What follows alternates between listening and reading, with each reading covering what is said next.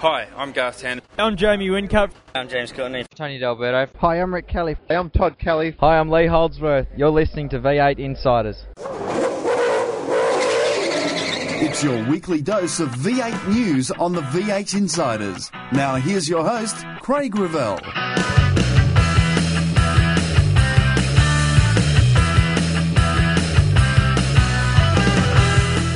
Red Bull dominate even if they were their own worst enemy in Tassie. Uh, yesterday we, we, we dug ourselves out of a big hole. Coulthard's confident heading to Winton. I think we've got a very good race car and we've proved that, you know, quite a few times. And Jack Perkins talks about his return to the series and managing diabetes. It's always about knowing where your blood glucose level is and just making sure you're at no risk to not only yourself but to the competitors around you. That's all coming up today as the lights go out on another edition of the V eight Insiders. You've taken the V eight to the races. You watch the action on T V. Now read about them in V eight X Magazine. V eight X Magazine, dedicated to just one thing, V eight Supercars. Showcasing some of today's best writers and award-winning photographers, V eight X brings you all the news and in-depth interviews demanded by today's V eight Supercar fans in one action-packed magazine. V eight X, the number one magazine in V eight Supercar coverage. Out now. Here's the news brought to you by Nobrac Carbon Fibre Products. Jamie Whincup dominated the Symmons Plains weekend with two wins and three pole positions.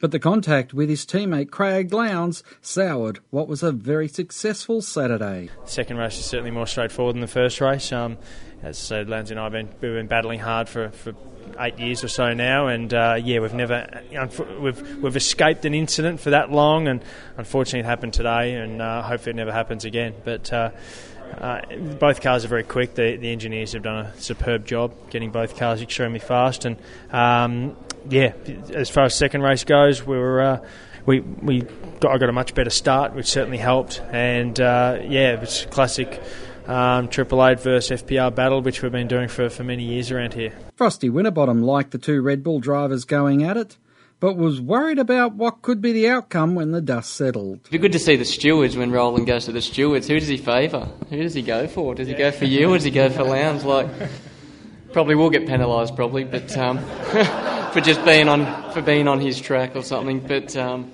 no, it was it was good. It's good to see them racing, and that's what you want. You don't want two blokes just puttering around, and they've got very quick cars. But um, Craig wants to win, Jamie wants to win, and they should be let loose, and that was it was good to see. But uh, you don't want to see a car off the track, but they should be able to race hard, and that's what you know. That's what the fans want to see. They don't want to see two cars formation finishing. They, I think it's good. Winterbottom also said that he thought the Triple Eight pair were winning with plenty up their sleeves. I think Craig showed his true pace, and I think they're just fluffing around at the front sometimes. And when he has to pass, he, he pushes the nos and off he goes. So I think if he had to pull the trigger, he might have been okay, but would have made the car wide and made him fight for it. But um, they, they are quick, and we're just trying to do the best job we can. Fabian Coulthard's third place in race six continued to show that the Lockwood Racing driver would be a factor in this championship fight. You know, the big focus for me at the moment is the qualifying. I think we've got a very good race car, and we've proved that, you know, quite a few times this, this year already. So we just need to uh, keep it going. Lowndes' fight back from a technical breach was one of the most impressive drives of his career. Uh, you know, starting at the back of the grid, it wasn't uh, wasn't where we wanted to be or needed to be, but uh, but really, it's one of those things that uh, you know I think we we made the car speedy where we needed it to be in the back straight, and uh, you know we were able to capitalise on, on, on positions where we needed to be, and uh, you know we we dug ourselves out of a big hole. Sunday, and Craig Lowndes rebounded with a win. Making a good start was the key to which Red Bull car would get the preferred pit strategy. Um, it's just a matter of who got to the, you know, basically the lead of the race. And, uh, uh, you know, we, as I said, we, we got a really good start. I'm not sure what it was, but it was a really good launch. And, uh, you know, um, we got into turn turn one, turn two, and, uh, and as we got into the hairpin, we just put our head down and tried to get a gap, um, knowing that Jamie was going to pit because that was the strategy was. Um, then Scotty was, was, was third, but was going to be second, and uh, of course just try to really, as I said, knuckle down and get get some get, get some clean air between us and him, and uh, we're able to do that. Jamie Whincup finished second and was asked if there was much yelling by Roland Dane in the trailer after the contact had been made. No, there wasn't. There wasn't yelling. We just needed to sort it. It was an awkward situation, one of the most awkward we've had.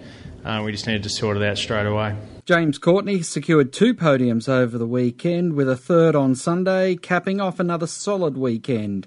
He's still looking forward, though, to more development in the cars. The race positions probably uh, share you, and it's a good reflection of where we're at. We're not as quick as them. Um, we've still got a lot of work to do. We had uh, a few few little things on the car this weekend, which I feel improved the car. I think um, the car was a lot better than what we had it at Clipsal, um, but... You know, it's it's still a, a, a big hill to climb to get uh, to be able to challenge these guys legitimately on track performance without them dropping the ball at the moment. So uh, we've got our head down. We know what we have to do, and um, you know, the good thing is that there's there's someone's turned on the light in the dark, and we're now uh, all pointing in the right direction and, and chasing it down. So um, you know, I think we're a lot better balanced, uh, focused team at the moment, and um, you know, there's so many things in the pipeline, which is uh, which is good. We just can't get them on the car quick enough, or you know, man hours to build them. So, uh, like I said, they're still clearly the benchmark and, and what we're chasing.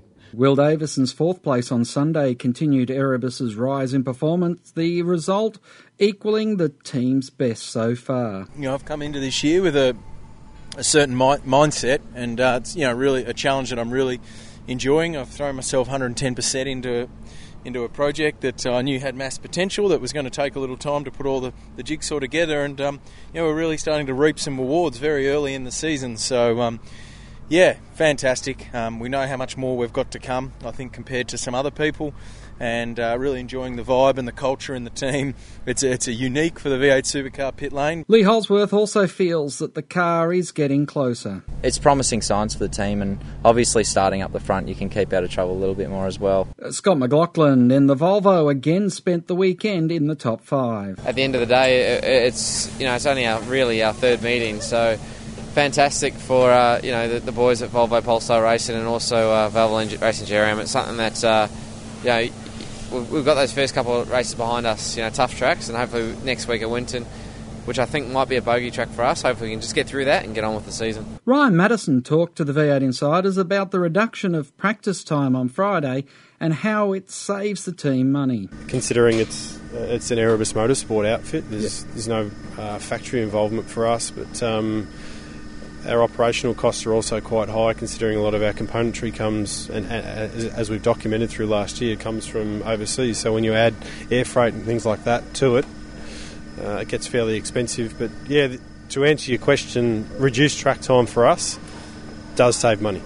It's as simple as that. Between uh, you know, lifing of components, uh, brakes, fuel, from every every single angle. If you don't turn the ignition key and send it out, you know, for multiple laps, it definitely saves teams money. Scott McLaughlin thought that it did have an impact on drivers. I don't think it's harder for our team. It's probably harder for my teammate, but yeah, it is. It's, it's. I think it's harder for most teams. I mean, you got to get try and get a balance and a good, you know, balance in the car.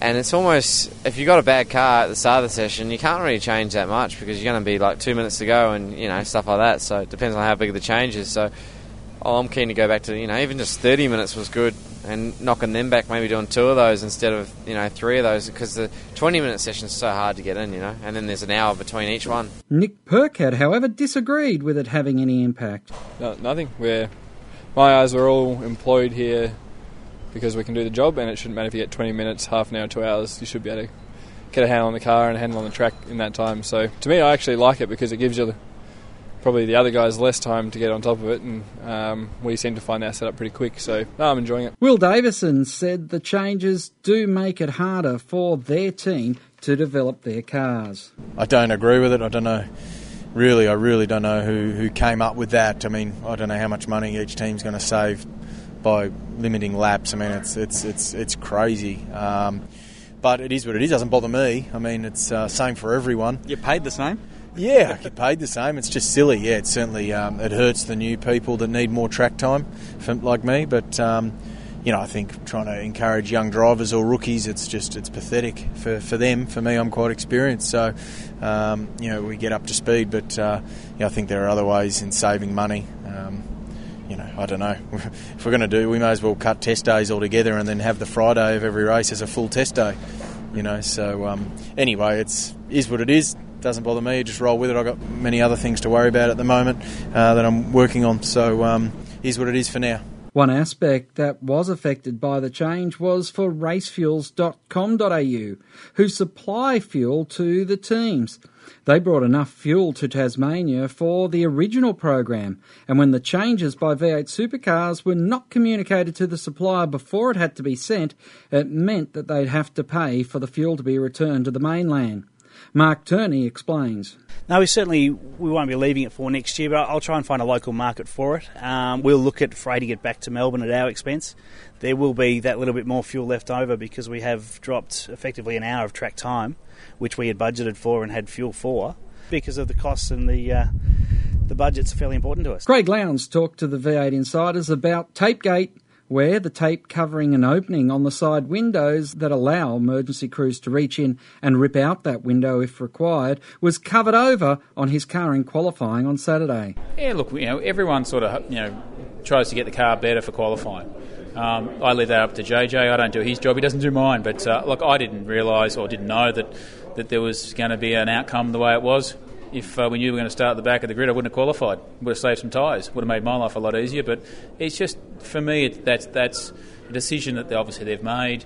I can't understand it. I don't agree with it. Uh, and it's just one of those things that, like, for a bit of sticker across a, a, a hole that you can quite easily put your hand still through, um, I think it, it, it's it's it's almost a, a laughable matter. Um, look, it... it We, as I said, we had to dig ourselves out of a big hole. Um, J J does his job. You know, I don't, I don't uh, uh, begrudge him. I don't don't uh, blame him for it. You know, we're all trying to race and trying to race hard, and uh, you know, he, he's got his job to do, and I think he did it well. Interestingly enough, Jamie Whincup didn't run the tape and said that he and his engineer didn't really even discuss it beforehand. Uh, it's something we didn't know about. No, it's uh, I'm, I'm not sure, not sure what happened there, but um, yeah, yeah, that's for the uh, that's for the boys to decide.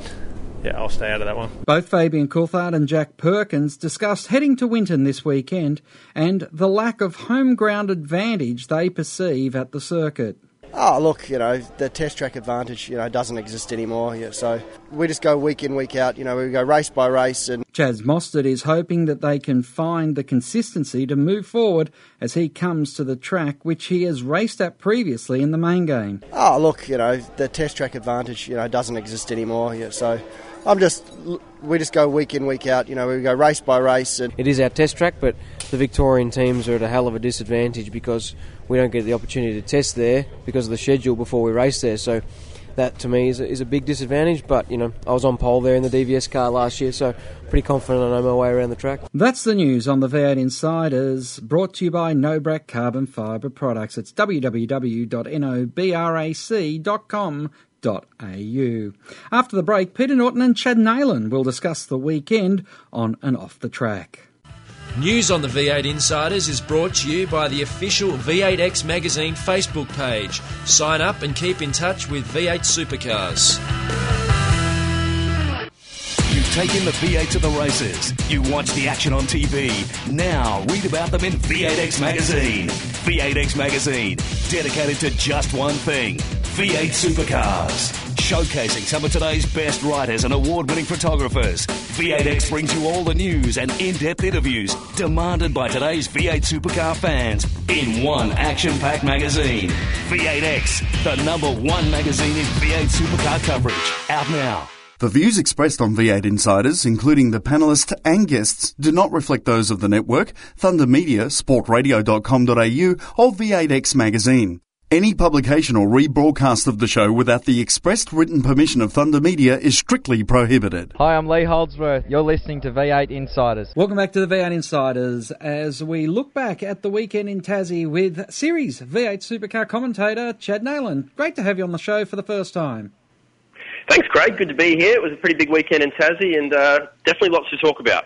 Yes, uh, joining us as well from Inside Motorsport, it's Peter Norton. And uh, Peter, well, last week, of course, on Inside Motorsport, the show celebrated twenty years, of which I think you've been involved for about eighteen of them. Uh, yes, uh, you can't get rid of me, can you? It's a bit like that indeed. Guys, uh, let's talk about Red Bull's domination, Chad, because it was absolutely like those two, uh, blue, red and yellow cars were on rails all weekend. They they were such the class of the field. Yeah, it was pretty scary, wasn't it? Uh, the only time they weren't on rails is when they were getting their rails crossed up down there in Turn six. But It didn't look like anyone was going to be able to stop them. I'm glad that Craig Lowndes got away with a win for the weekend, seeing as, you know, he definitely deserved one after the, the epic drive from the back, and then also the uh, the problems with, you know, him and Whincup coming together. But you know what's funny? We we talk about how much they dominated, but they only got one one two victory for the whole weekend. That's right. And uh, Peter, you likened the Craig Lowndes drive from the back to the front to another one that you saw, what, about two thousand two?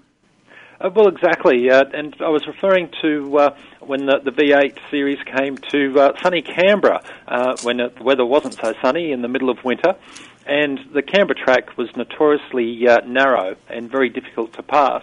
And uh, it was really uh, Marcus Ambrose and Craig Lowndes that proved that with the uh, uh, reverse grid races, as they had uh, as race number two of three back then, um, that everyone that was bleating about reverse grid was impossible at a track like that, uh, they drove through the field. Uh, they showed it, it could be done. Um, took a bit of bravery and very good cars and a lot of risk, uh, but uh, yeah, that they showed that they were a step above uh, some of the others. And uh, Craig Lowndes did the same uh, on Saturday. What a great drive. Mm. And interestingly enough, the crowd wasn't as vehement against uh, uh, against Jamie Whincup, Chad, as we'd seen in Adelaide, because even when he punted off uh, Craig Lowndes, the crowd didn't go uh, feral on him, although social media did, funnily enough. Yeah, it's an interesting point. I guess when you you know you've got the massive grandstand of Adelaide and you feel like you're almost sitting underneath that grandstand in, in pit lane. Um, I wasn't on the hill on the weekend to be able to comment whether or not the, the Tassie folk were really getting rolled up, but you can imagine every time something goes against Lowndes, the whole world's going to cry cry anger, and then vice versa with Whincup, and it just happened to be two in one day. So Whincup got the better of that decision, and Lowndes got burnt severely with the whole tape gate or sticker gate, whatever you want to call it. So um, maybe, you know, it, and personally with the whole Whincup and the hatred and all this, I think it's a bit un, unjustified anyway, and it probably just goes to show what uh, just what a champion that he really is. You know, footy players, the best footy players get booed, the best cricket players get booed. I don't know why we do it in this country, but it just seems to be the way, so hopefully Jamie takes it more of a, a compliment. Yeah. Well, Tapegate, Peter, was an interesting one. Now, interestingly enough, we look back at your photos and the stickers, the sticky tape, if you like, was on the car in practice one. It's just no one saw it until practice two. Yes, that's right. It's always fascinating to go back into the uh, the, the fine print, so to speak, uh, you know, the, the photographic evidence. And uh, um, yes, it was there for both sessions, and I guess a, a protest wasn't raised in time to affect the uh, uh, the, the standing of the, the qualifying one. Uh, of course, for qualifying two, Lowndes did get bumped to the uh, the back of the field, and uh, I think it created a you know a, a lot of debate. Uh, and as Chad was saying, Craig Lowndes being the popular favourite, uh, people couldn't uh, uh, accept that uh, there'd be anything willingly done, uh, that it had to be a big mistake or something like that. Um, but uh, yeah, the decision stuck. And whilst this wasn't as uh, wasn't as heated and wasn't as uh, perhaps. Uh, wasn't as uh, ethereal, Chad, as what we had in the time when we had the uh, shock dampers on the front nose when it blew up at Winton a few years ago. This one was pretty cut and dried. No one could argue with it uh, too much, although, of course, uh, Craig and, and Mark Dutton were arguing that uh, it, it was their interpretation of the rules, which the stewards' interpretation was different, and obviously they didn't agree with it. Yeah, I tell you what, I reckon Mark Dutton's got a pretty good life as a lawyer after his V eight Supercars, because he, he seems to find himself in an all lot of, uh, awful lot of arguments at the moment, and he seems to raise some really good points every time he does that. In Adelaide we had the, you know, if the car controller touches the car, does that count as working on the car? Now we've got, you know, is a hole still a hole if it's covered by a bit of tape? It's uh, getting all a bit philosophical in the V eight Supercar land at the moment.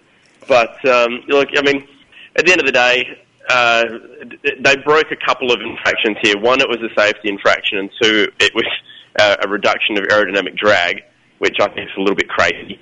Uh, I feel like if, if if a team are going to break a safety infraction, that's worthy of disqualification. But if it's something as minute as any aerodynamic gains that you would get out of having a hole covered up, disqualification is just absurd. Mm, yeah. I'd, I'd, I'd actually disagree with that one a little bit. We, we know that for qualifying, that the, the teams put the uh, the blanks in uh, the, the big air scoops at the front of the car. Um, you know, that they blank off various parts of the car because of the uh, aerodynamic effects. Um, in qualifying, people don't drive around with their windows open.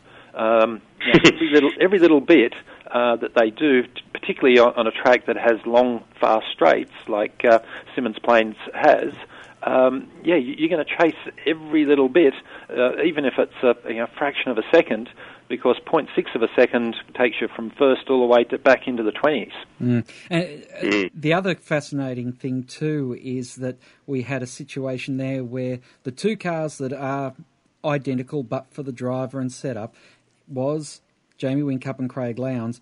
Jamie Whincup didn't have this tape on there, and yet he was the pole sitter three from three on the weekend. So Um, perhaps that also says something about the psyche in the team, that uh, J J and Craig are looking for every possible advantage to get past their teammate. Maybe, maybe. I want, I'd love to know what the actual numbers are uh, for, you know, just how much gain it is. Like Peter says, any tiny little thing that you can find here and there, I guess it would all add up. And like you mentioned, the six tenths, I mean, that covered the entire field in, in the second qualifying session for race number five, zero point six four of a second between Whincup and Dahlgren, first and twenty-fifth. So yes, it, guess it definitely adds up. Yeah, it does indeed. Now, when we placing aside, there's a whole bunch of teams that are, are battling out for the next best, and at the moment it still looks like it's two Holdens, Peter, H R T and B J R, and probably B J R have their nose in front, but H R T are closing. Yeah, the H R T lack the consistency. I mean, we saw uh, James Courtney take out a, a race win at Clipsal, and uh, you know how how exciting that was. Uh, but then he qualifies a bit weaker and ends up in the wars, and yeah, he doesn't have the consistency. Whereas Fabian Coulthard, of course, uh, has been the, the consistent performer, um, you know, just behind the, the Red Bulls, and I think that's the difference. Uh, Jason Bright, a little bit uh, inconsistent, uh, and of course the, the accident at, at Adelaide, but he but he still had a bit of speed. So uh, yeah, I think you're right that Brad Jones Racing has the nose in front, but it's consistency rather than outright speed. And it is a it it is a tough one because James Courtney, who won Clipsal, had two from three podiums. Chad is uh, is still racking in some good points, even when he's saying the car is still not. Not there. Yeah, I don't know what's going on with H R T just yet. I mean, we're, we're yet to see much from Gas just yet. He made the top ten shootout in Adelaide, but we know that his qualifying speed has uh, a little bit off for the last sort of twelve months or so. Um, hard to see exactly where H R T are. I mean, they've got the advantage of, you know, pulling together now with Tim Slade and also Nick Percat, so that'll eventually be something of an advantage. But, um, you know, I think we're kind of forgetting a few things when we look to to see who's the next best in line to, to take it on to Red Bull. I think uh, Giz is being a bit overlooked here. I mean, he absolutely annihilated everyone at the Australian Grand Prix, albeit, you know, it's just a hit out more than anything. He really did smash the field there, apart from one broken anti-roll bar ruining a perfect weekend for him. Um, and then the Volvo, or the Volvo, would be the other one that I'd look to at the moment for being uh, the real challengers. Any possible car that could take it to Red Bull, I'd put those two on equal pegging, if not slightly ahead of Brad Jones Racing, and maybe even up there with H R T at the moment. Mm. Well, what is interesting about Scott McLaughlin and the Volvo, Chad, is that he did not finish out of the top five all weekend, and uh, Craig Lowndes has been adamant that, you know, they've got the speed, they need the consistency. Well, if you're top five every outing, then that's the sort of consistency you need to be a championship contender. Oh, absolutely. Um, you know, they'll get race wins as well along the way, but the problem is reliability isn't going to come overnight. You've got a Volvo engine developed by Yamaha that's new to the car, new to the series. Uh, there's all these other things that they'll, you know, they'll bolt on around them, like, you know, the power steering racks and the whole power steering system, which let them down on the weekend. It's a Triple Eight engineering part, but you're still going to make it sync up to the chassis and to the engine, and it all has to work as one big happy family. Uh, that's what was getting him down on the weekend. But, I mean, Scotty put that thing on the second row in qualifying. That thing has bucket loads of speed. And then they finally fixed the, the fixing. Uh, they finally fixed their power steering issues, and unfortunately he bent the steering in the last race, and that's why he was kind of driving in his mirrors for the rest of the race. But that thing is seriously quick. Mm, yeah, it is indeed. And uh, it's going to be one that's going to be fascinating to watch, and particularly as we talk parity in the next segment, which is coming up right after this break here on the V eight Insiders. Controversy Corner is next when we return with more on the V eight Insiders. Find out more about your favourite supercar teams and drivers when we go inside further on the V eight Insiders. You've taken the V eight to the races. You watch the action on T V. Now read about them in V eight X Magazine. V eight X Magazine, dedicated to just one thing, V eight Supercars. Showcasing some of today's best writers and award-winning photographers, V eight X brings you all the news and in-depth interviews demanded by today's V eight Supercar fans in one action-packed magazine. V eight X, the number one magazine in V eight Supercar coverage. Out now.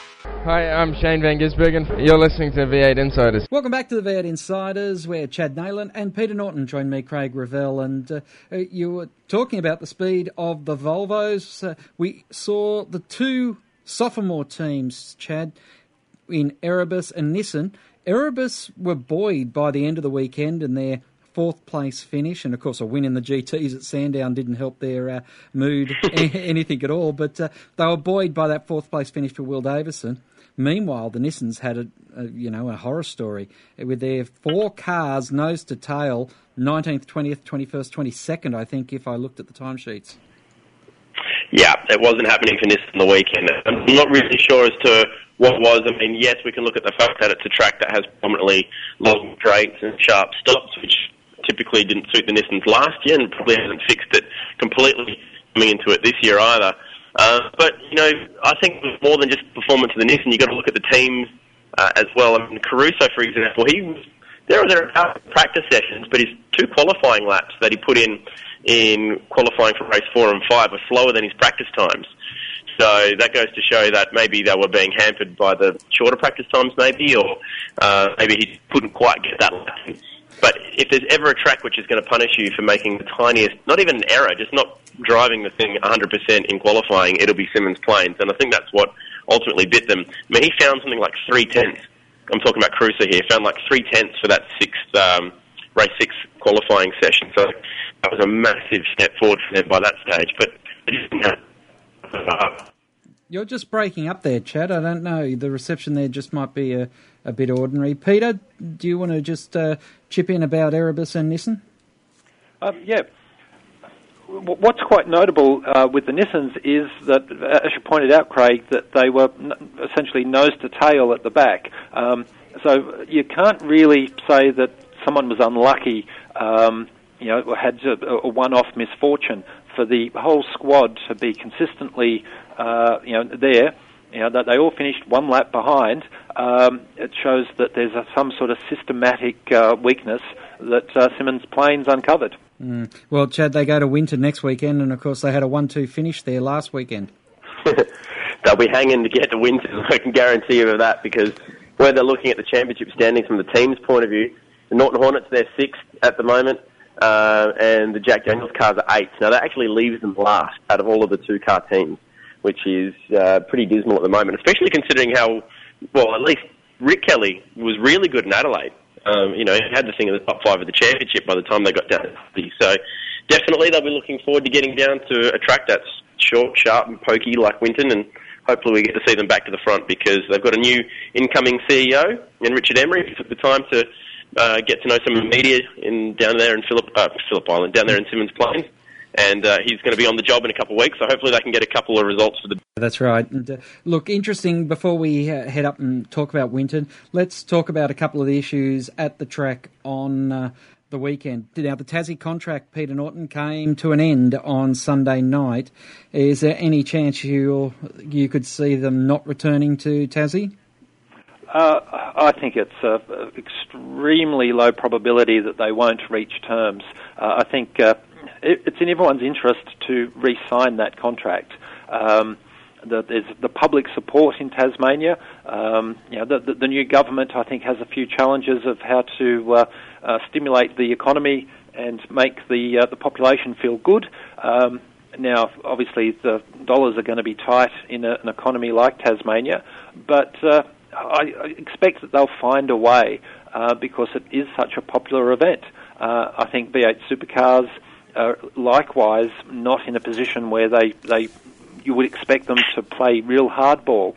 Um, yes, they want to grow internationally, but until they have firm offers from overseas races, uh, you've got to keep your calendar full with the uh, the local races.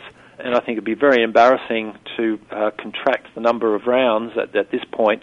Uh, so I think that uh, both would come to the, the meeting table uh, with a mindset of uh, uh, let's be careful about the dollars, uh, but let's make a deal. Mm, Chad, do you see Tassie's only threat is overseas, and that's not until there's an overseas race? Uh, yeah, I mean, well, James Warburton said in Adelaide that he's he's looking at three overseas races for next year. Um, I can't see anything on the calendar now that would be threatening to Tassie's spot. I mean, fifty-two thousand people showed up at that race on the weekend, so it's definitely got the public support, like Pe- uh, like Peter was mentioning. We had the new Prem-elect in Will Hodgman coming down for the weekend, and he was walking around with James Warburton on pit lane, and they're having a good chinwag about all things. I think, the, from what I could tell, the government are looking for a five-year deal for that extra security. V eights want three years plus some upgrades to the track, and I hear that some more land has been purchased Uh, by, I think, was it Tasmania Motorsport or something along those lines, mm. the the mindset of expanding the track a good eight hundred metres or at least eight hundred metres worth of land has been purchased, I think down near where the hairpin is. So there's every chance of expanding the track. I mean, that opens up the uh, the conversation of wh- how do you expand Symmons Plains? Could you ever get rid of that wicked little hairpin, because it's one of the most famous corners in the country. So I don't know how they'd go about expanding it, but I think if I uh, had to lay my last ten bucks on it, I'd say we'd be going back to Tassie next year, and for the next at least two years after that. Yeah, well, Peter, uh, Symmons Plains, this was your first weekend there, and you can see why I keep raving about going down there and having a great time. And uh, in fact, out of all the tracks that didn't get, that weren't basically Clipsal or Bathurst, it was the one track that got a vote by a member of the V eight Media Association as to uh, being one of the best events of the year. Yeah, uh, with regard to expanding the track, um, don't mess with it. It's not broken. Um, it has a, a, a really nice vibe about the event. Um, the, the punters on the hill can see nearly the whole circuit. Uh, the cars come around every fifty-odd seconds, so um, there's plenty of excitement, plenty happening in front of the punters. Uh, it's... It's unique in its, uh, you know, its size and, and that atmosphere, and I think to try to make it something, uh, you know, like a, you know, dare I say, you know, an Eastern Creek, you know, make it bigger, make the cars go and race over the over the crest of the hill where people can't see it. Um, that's going to actually going to detract from the uh, spectacle, I think.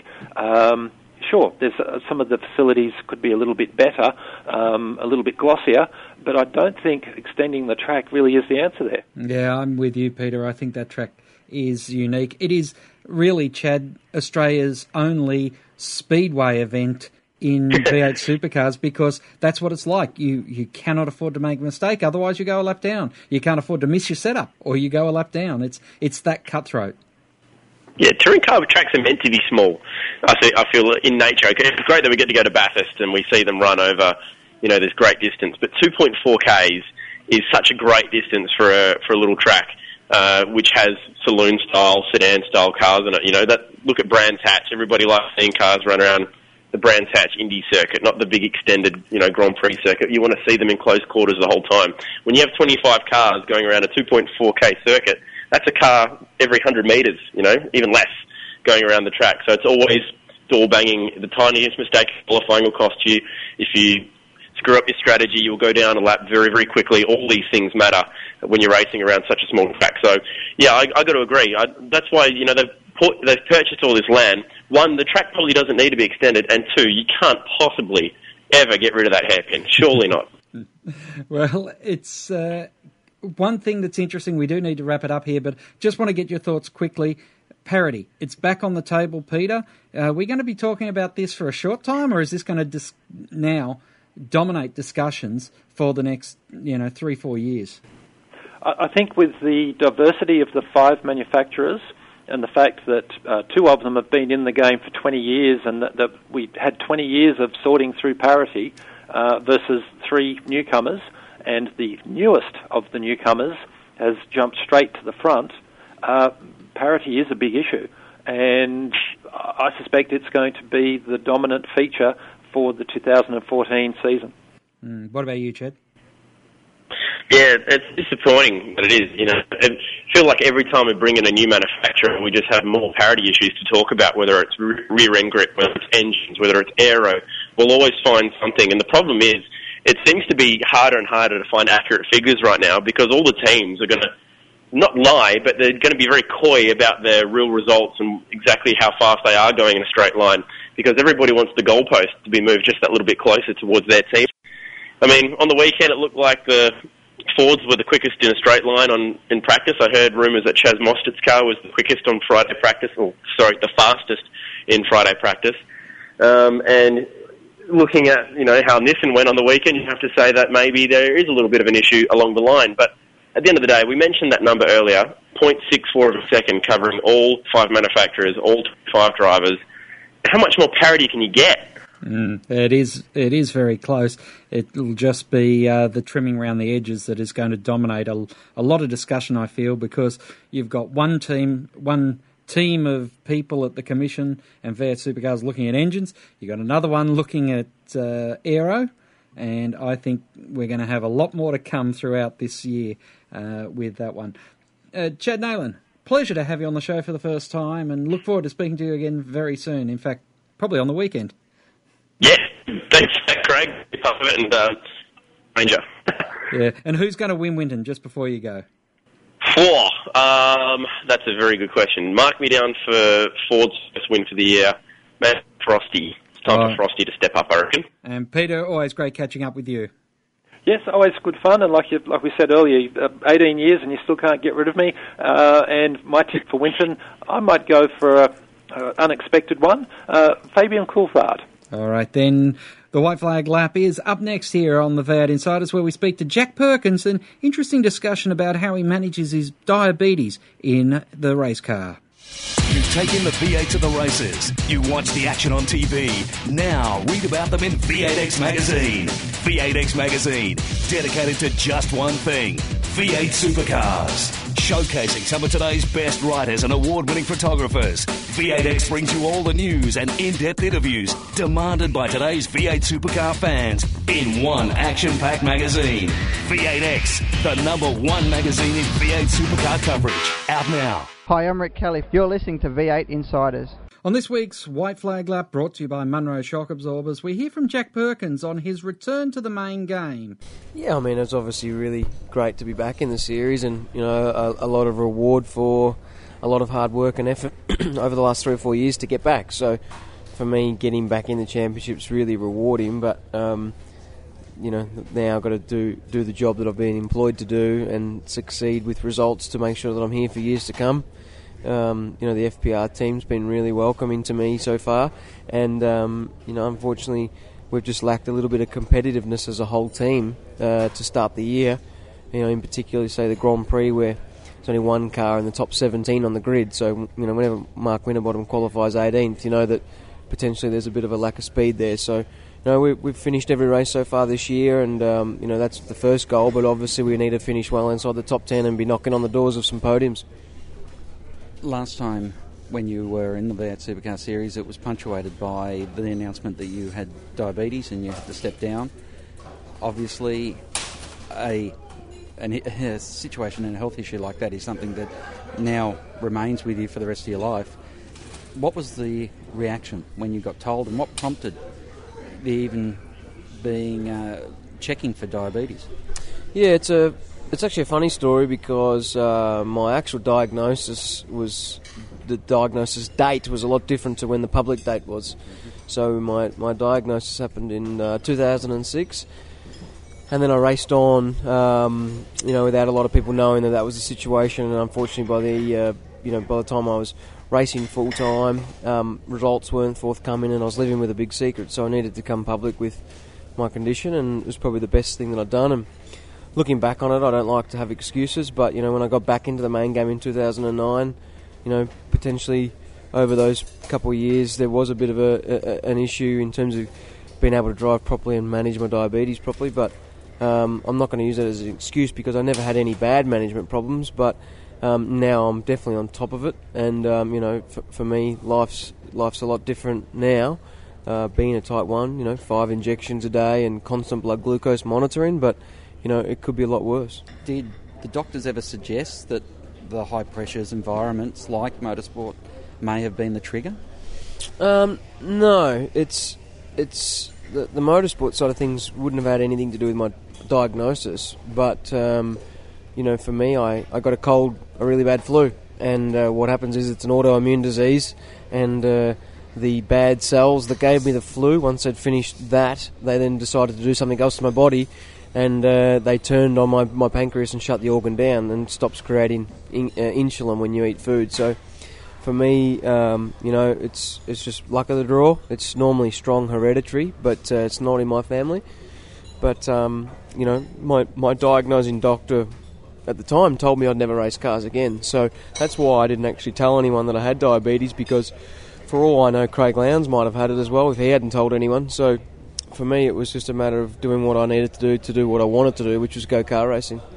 What process do you go through to balance the physical demands of racing with your insulin intake? It's not something that I just do easily, I must, it must be said, but uh, with a lot of management and discipline, um, you know, I've, I've been able to race cars. And for me, it all starts the night before I get on the racetrack, where I uh, take a little less insulin in on my long-acting insulin, which is a twenty-four hour insulin.